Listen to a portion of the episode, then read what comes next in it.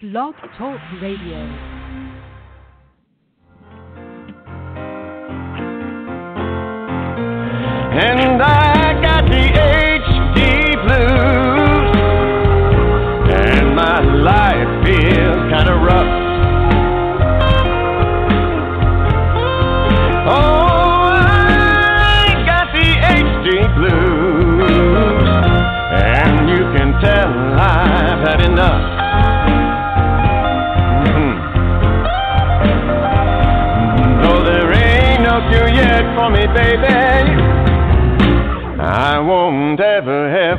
Give up.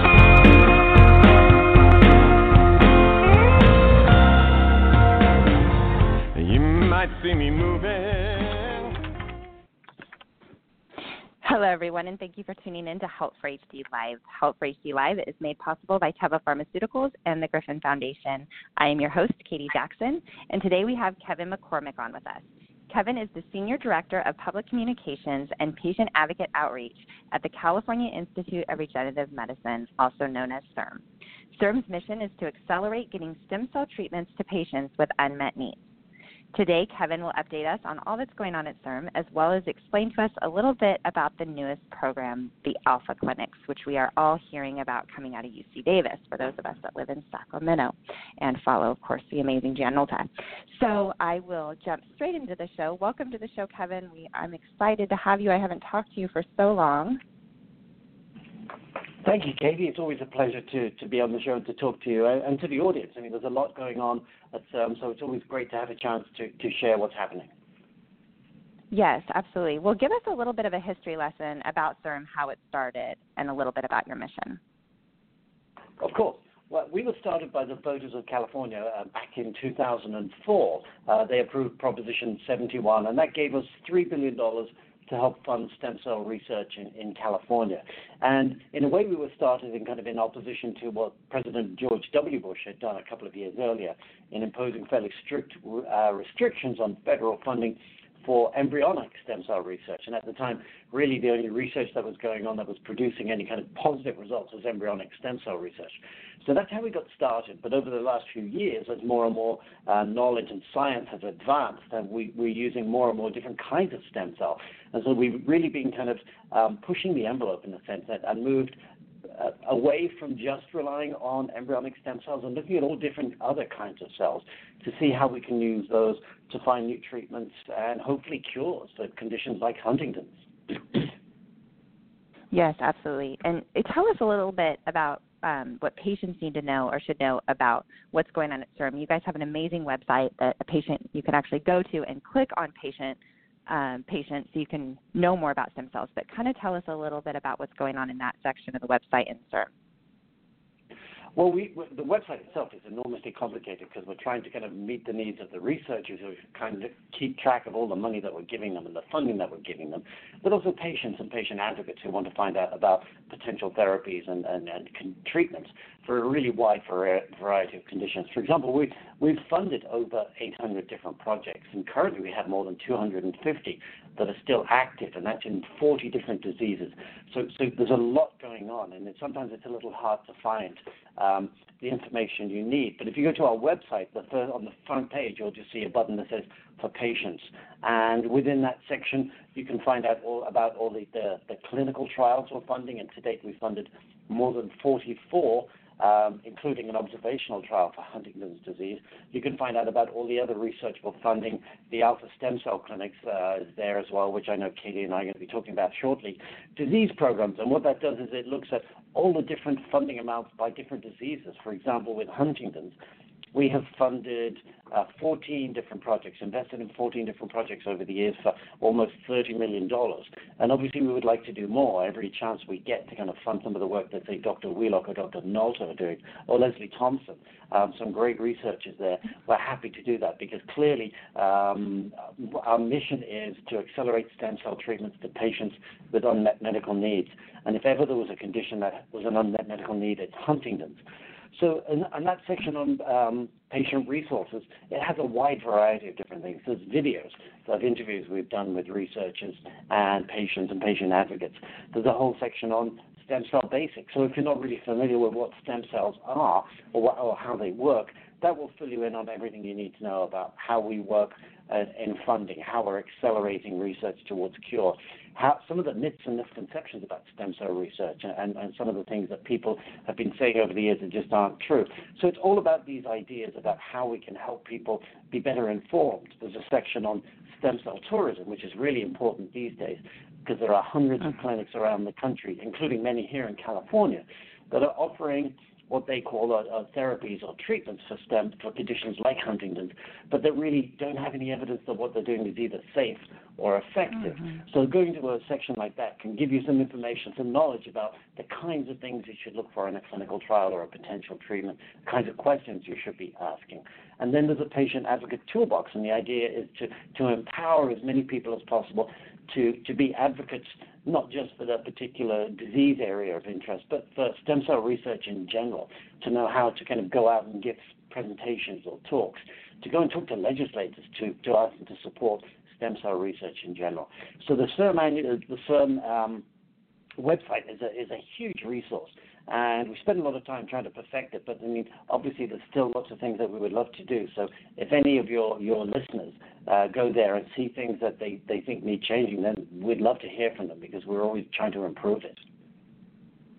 Yeah, absolutely. And you know, I think there were two things that really stuck out in, in my mind. What you just talked about. One is, you know, um, I you know I took a strong stance of being a stem cell advocate. Um, years ago, and I started working with different agencies and different research, stem cell researchers, and I got a lot of ridicule, like I on social media and people emailing me, calling me, you know, all these different names. I would try to do fundraisers. People would not participate because it was stem cell uh, stem cells. They would back out. They wouldn't show up. Um, you know, it was really hard being a stem cell advocate, research advocate when I first came out.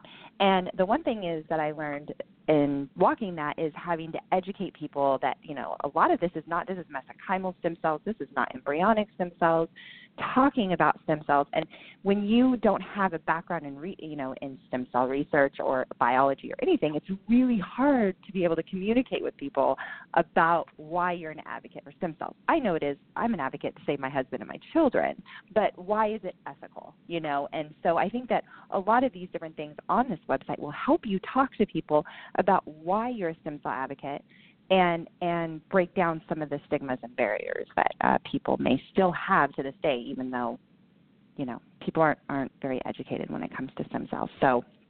Um, I, think I think, they really hear important. they hear certain things about stem cell research and they, they just kind of fall back on, on preconceived notions of what's involved mm-hmm. and they don't take sure. the time um, to look at it. Also, sometimes it can be a bit confusing and, and, a bit intimidating if you're trying to read something that's heavily scientific.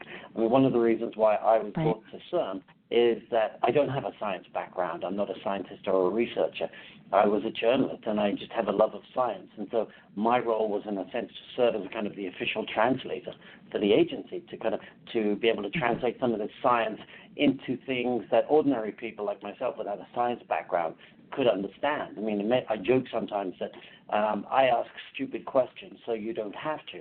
But it's true. I mean, I can just talk to a researcher and say, what do you mean by that? And then be able to kind of get them to talk to me in a way that I can then help turn it into kind of everyday English so that we can help people understand and educate them about stem cell research. But there are still a lot of misconceptions about um, stem cell research. The, the notion of embryonic stem cells, for example, that they're taken from aborted fetuses, or but whereas in fact they're taken from uh, embryos from IVF clinics where couples have gone to try and start a family, and at the end of the procedure they often have many of these embryos that have been frozen left over, and they're faced with the choice of either donating them to research or destroying them.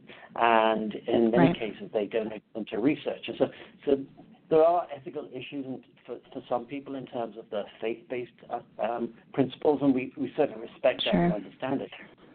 But I think when you take sure. the time to explain to people that these embryos are actually just five days old, in most cases, most people, uh, it changes the way they think about them and the way they feel about that kind of research.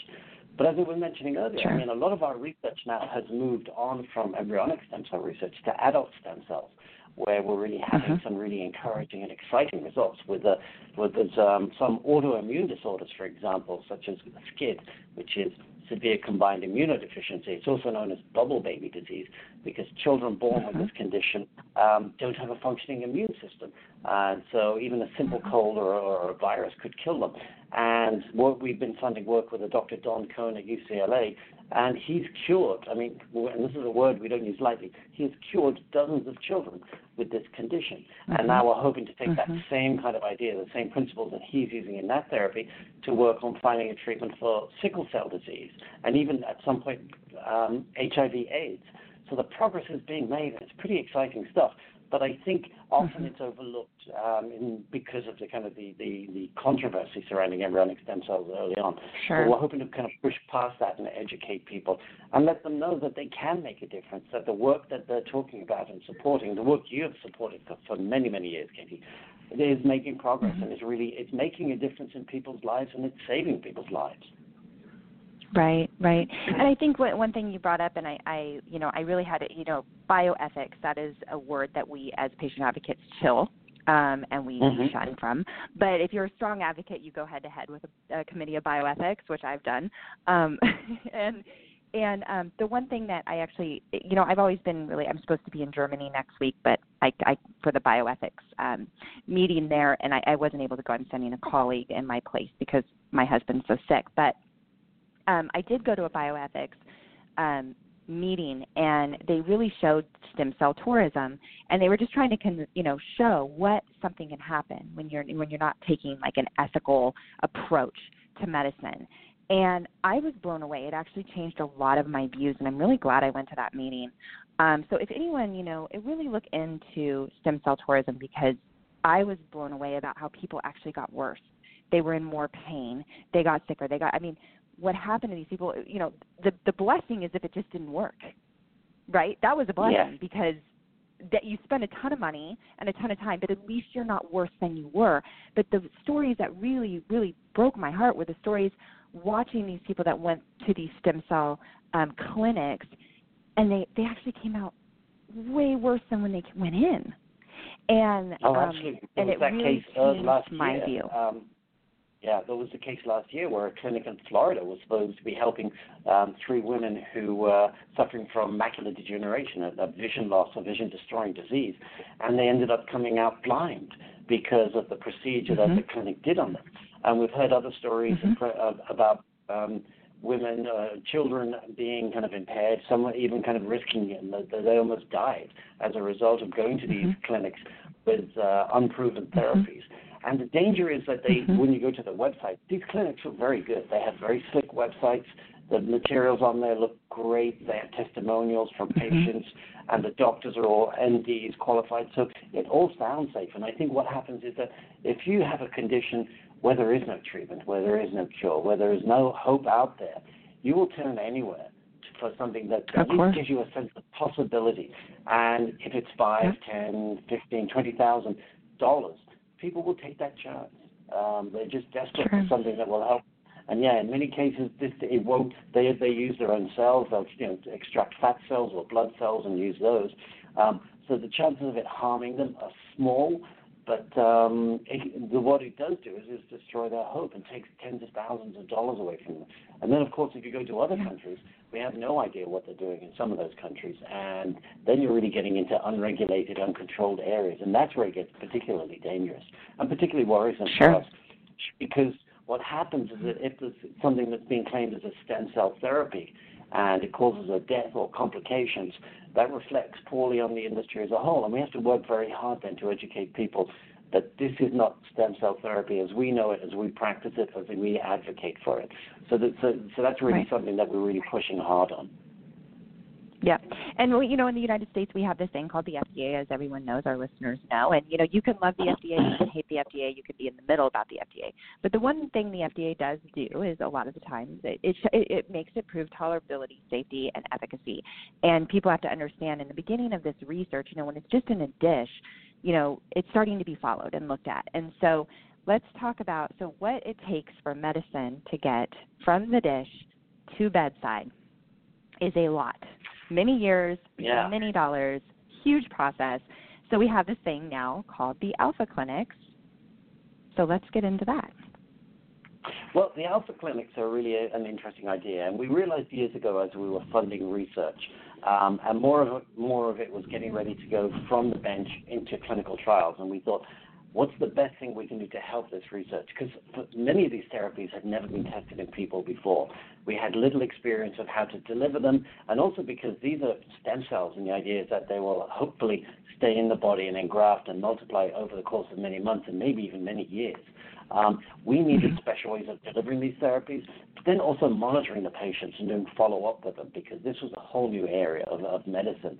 And so we decided we needed something called the Alpha Clinics. And the idea behind them was that this was not just going to be uh, one hospital here or a clinic there. We wanted to create a network of clinics. And the idea was that they would not only be able to kind of have an expertise in delivering these stem cell therapies, but at every stage of the process, they would be kind of experienced and knowledgeable about what they did. So when patients came in and said, "What does this therapy involve?" They would have tools and materials and be able to explain to them exactly what was involved. Then when they went in to actually get the therapy, the, the clinic was set up in such a way that it met their needs. It wasn't designed around the needs of the researchers or the doctors, but the needs of the patients. And that as the, the, the nurses were particularly skilled delivering these therapies, the doctors in monitoring them and in doing the follow up. And the idea was that what we learned at one clinic, we would then share with another clinic. And then, so we would learn best practices. We would learn that with a particular mm-hmm. condition and a particular therapy, one special approach works much better than anything else. And then the idea as well was that if you have a clinical trial, say at UCLA, and another one at UC San Francisco, you have to get separate um, approvals, not just from the FDA to start that clinical trial, but from what's called independent review boards or IRBs. Mm-hmm. And again, that can that mm-hmm. usually doesn't um, prove too big an obstacle, but it can take time. And the idea behind this clinic was that if we can do, create this network, we would only need one IRB in one area to approve it, and then all the other hospitals could then use that same therapy without having to kind of stop and go uh, back and get their IRB to approve it. And for patients, that's particularly important because it meant that if something was approved at, say, UCLA, they could then do the same thing at UC San Diego if that became you know appropriate or necessary, and do it quickly because often in these cases patients are running out of time and they need the, as much help as they can as quickly as they can. So we began the the Alpha Clinic network uh, about two three years ago um, with three clinics in Southern California. We put this all out to a bidding mm-hmm. process, and, and three winning applications coincidentally came from Southern California. It was UC San Diego, uh, City of Hope, which is in Duarte near Los Angeles, and then UCLA and UC Irvine combined. And so those three kicked off the program. But more recently, we actually approved two more clinics in the, up here in Northern California. One is at UCS, uh, SF, UC San Francisco, and then UC Davis up in Sacramento. And the idea is that the, the knowledge and experience that we've gained in the three clinics in Southern California UC Davis and UCSF can now just take advantage of and build the program. And I have to say, UC Davis is doing a remarkable job. They've been so enthusiastic and so creative that uh, they've they've been great fun to work with. I mean, they really have a wonderful sense of this is a wonderful opportunity for them. And one of the, the, the interesting things mm-hmm. about what they're hoping to do is to use telemedicine as a, as a part of their program, which will give them a reach into a much wider community. Um, so they can reach out into kind of far northern parts of California in ways that we've never been able to do before. So patients can come in or they can use the telemedicine aspect to do patient consent forms so that they understand what they're getting into. Come to UC Davis for the therapy, mm-hmm. and then do a lot of the follow-up stuff through this telemedicine program. Um, it's a lot easier on the patients, and it also means that people who live in more rural areas don't have to move to San Francisco, uh, San Francisco or UC Davis in Sacramento for the for the treatments, and then keep coming back week after week. This is this, so this makes it easier to reach out to a much wider group of people, and for for patients and patient advocates, that's a wonderful thing. Yeah, absolutely. And UC Davis, I love going to the Institute of Regenerative Cures. I mean, it's like one of my favorite places to visit. I didn't visit for like a year, and I went in. And I was like, I just have to come see you guys because going in there and seeing how enthusiastic they are, how hard they work, um, they are such a great team that you see uh, that Jan Nolta leads over there. Uh, they're unbelievable. So I was ecstatic Absolutely. when I heard that. And the level of commitment Yeah. to, to this research and to the patients is wonderful.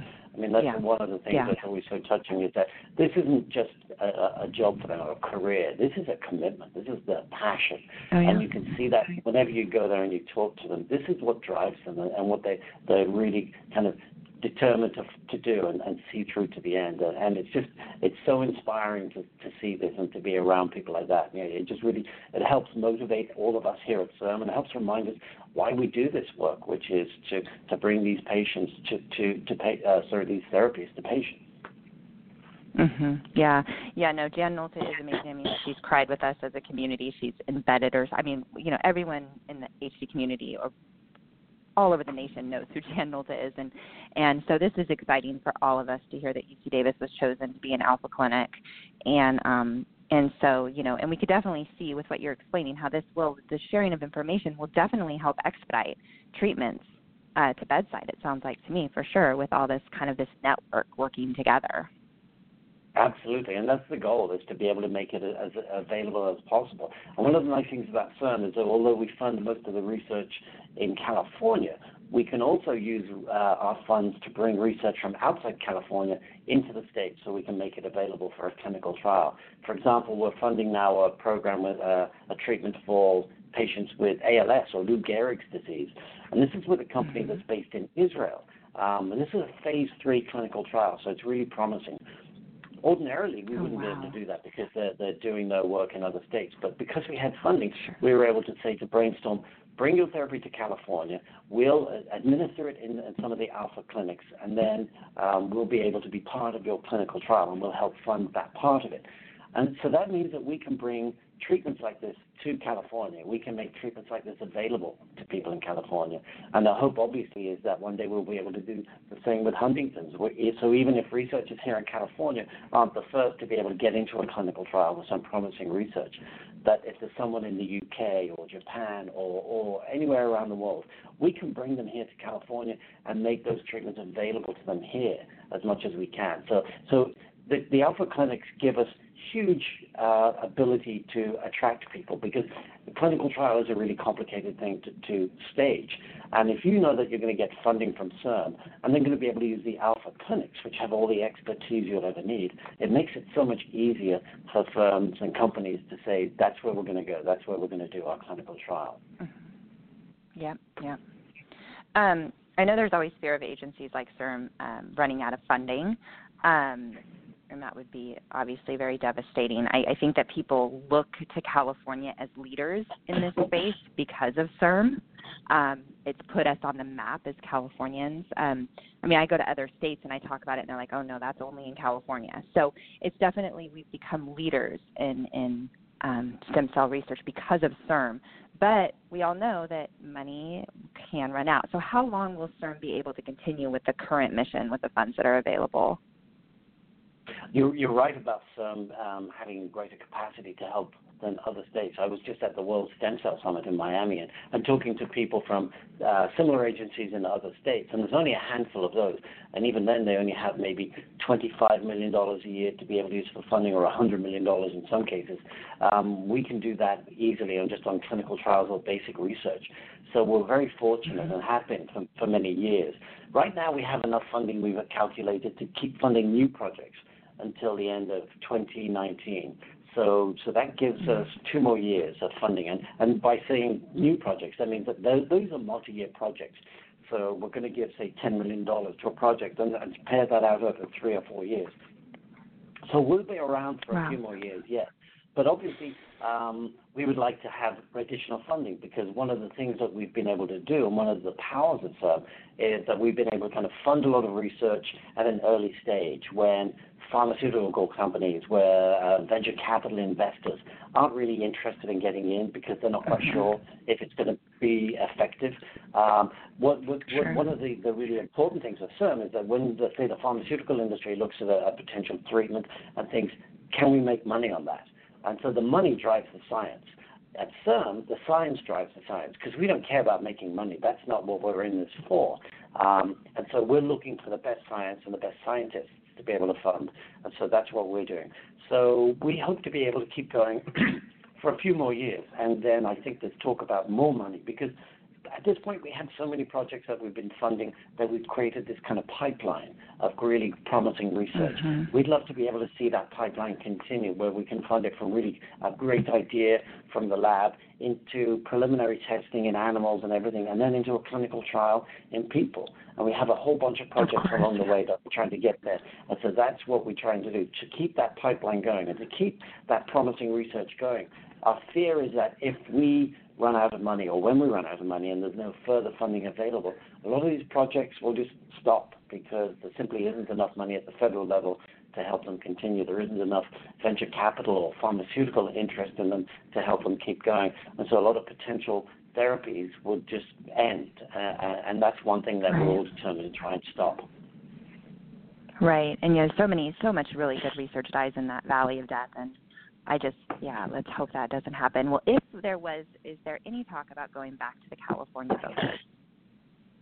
Yes, actually. Um, Bob Klein, who is the uh, he was the father behind Prop 71 that really got CIRM started back in 2004, mm-hmm. is already exploring the idea of going back to voters again in 2020. Um, he has a group called Americans for Cures, which is a real strong stem cell advocacy group, and they're already kind of considering what would happen if they went back to voters, putting together, or thinking about putting together another ballot initiative. And this time they would be asking for, I think, around $5 billion. It's all, it's all speculative at the moment. I mean, this is just what they're talking about doing. But I think they're quite serious about trying to put something together. And the hope is that if they get that on the ballot, and again, it would be a ballot initiative um, that voters would get a chance to, to, to vote on.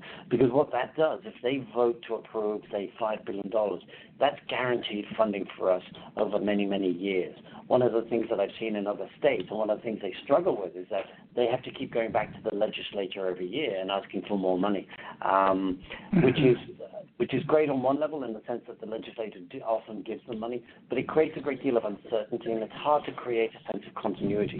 One of our powers is that we've been able to say we're going to give you $10 million and we'll administer that over the course of three years or four years or however long it takes you to do your research. And so it's much easier to create continuity and stability. And for researchers who are working on projects that could take three, four, five years, that's really important to them, not just in time in terms of giving them the opportunity to really do the work they need to do and prove that it works, but also to keep a team together, a research team. Because without the money, it's hard to keep a research team going, hard to keep a lab going. So by getting more money, we'd be able to kind of create a lot more con- uh, continuity, a lot more consistency and stability. And I think for science, those are really important things. And of course, the more money we have, the more, the better able we are to attract the top scientists to California. We've seen dozens and dozens of biotech and high-tech companies move to California because they wanted access to our funding, and this is the best place to get it. They also wanted access to all the kind of the brain power that's moved to California as a result of CIRM, all the great stem cell scientists and researchers who are here, who've, mm-hmm. who've grown up um, because of the funding that we've been able to provide and, and, the experience they've been able to gain from that. So there's a there's a the huge need, I think, to keep this research going, and there's a huge desire on the part of many people to keep this research going. And so we're hoping that in 2020, Bob Klein and his team will decide to go back to the voters to get another ballot initiative um, on on the ballot and hopefully to get that approved for further funding.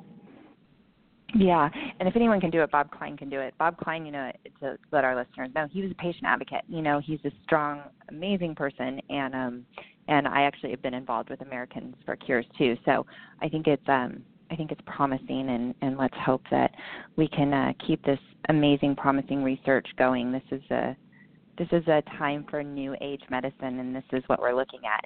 And, and um, you know, I can't wait yeah, the day I look back and I think I was part of this march. You know, um, uh, to bring this new age medicine to life and and and relieve people's pain and suffering. Um, yeah, absolutely. So, uh, I think one of the encouraging things is that over the last few years we've seen uh, an increasing progress from the, the laboratory into the clinical trial where we're seeing these therapies make a difference in people's lives. And our hope is that over the course of the next two years, we'll be able to see more and more of those uh, therapies kind of really working in people. The more that we can show the, the voters of California that what we're doing is working, it's having an effect, and that this is really just the very beginning. The more effective our message can be, and the more chance, the greater the chance we'll have of getting them to support another ballot initiative. We have clinical trials in, in, in several things now, from heart disease and stroke to diabetes, different forms of cancer, sickle cell disease. So we're covering a lot of ground, and if even just one of these proves really effective, the impact on people's health would be enormous. Um, it's something like diabetes, which costs the, the, the, the, country billions of dollars, tens of billions of dollars a year. Sure. If we can get a treatment for mm-hmm. that, the impact would be enormous. The same with stroke or right. cancer. Um, so our ability to, to, to have an impact um, depends on our ability to have the funding we need. And I think the more we can show that we are making a difference, that we are curing people, treating people, changing people's lives, saving people's lives, the more likely the voters of California are to think that this was a really good investment and be willing to kind of to increase the investment and and um, get us going again for another term. Yeah, definitely. Well, it was so awesome catching up with you, Kevin. I miss you, and um, I can't believe I wasn't at World Stem Cell Summit this year. It's one of my favorite events. Um, but so, do you have any final thoughts for our listeners before I let you go back to work? Um, just that um, there are many things I really love about my job, but one of the best is getting to work with the patients and the patient advocates. It's a constant reminder why we do this work. And we're very fortunate here at CIRM to be able to kind of work with patient advocates like yourself and, and many others like that, Katie, who just remind us that this is this is why we're, we're here. This is we're having a chance to see medicine completely transformed, a completely new way of, of, of looking at disease in a completely new way of, of treating it, a way that doesn't just patch up the problem and kind of treat the symptoms, but that in a sense reverses the, the, the clock, turns back time to regenerate uh, damaged tissues and organs. And, and to be part of that work is, is just an extraordinary honor. And to see that work paying off and to meet some of the people whose lives have been changed, whose lives have been saved by that, to meet the parents of a little girl who was dying from um, SCID, from severe combined immune disorder, and she's now a healthy five-year-old, just living this normal life. To meet a woman named Rosie Barrera, who was having her vision destroyed by retinitis pigmentosa, a rare vision-destroying disease, and now to know that she can see the faces of her children uh, for the first time in years because of work that we've helped fund. That's enormously encouraging and, and, and terribly gratifying and quite humbling as well to know that you're part of something that's really going to be changing the, the face of medicine for the future and hopefully ch- transforming the lives of millions of people. So this is the work that we do, and this is work that has such power and such potential. And it's uh, we're only just beginning in, in many ways. We feel we're only just starting. So we're, we're looking forward to carrying on for many years to come. Yeah, definitely. Okay, well, you let us know at Hope for HD if you need anything, and we will back and support you guys. Um, it was really good talking to you, Kevin. Um, next week, you guys, the show it's actually a rerun. It's uh, Valentine's Day, so we are talking to a couple caregivers about the love you have for your patients that you're caring for at for that they are caring for at home. It's a powerful show. It really shows the amount of love and compassion we have to have as caregivers for our loved ones and uh, what it takes to be a caregiver for a person uh, that you watch suffering with Huntington's um, in front of you, your your loved one. So it's it's a powerful show. Tune in one o'clock p.m. Pacific Standard Time. Uh, we also have Wave Pharmaceuticals coming out talking about their new gene editing uh, the following week, and then we also have HDO coming talking about their summer camp that is going to be in San Diego, California this year, which is really exciting to have it here in California for me um, and for a lot of people I'm sure that are going to be traveling out this way for that camp. Uh, we have a great show of lineups this year and I mean this month and I was excited to kick it off with CIRM. And um, so tune in next week. We'll talk to you then. Everyone have a safe night.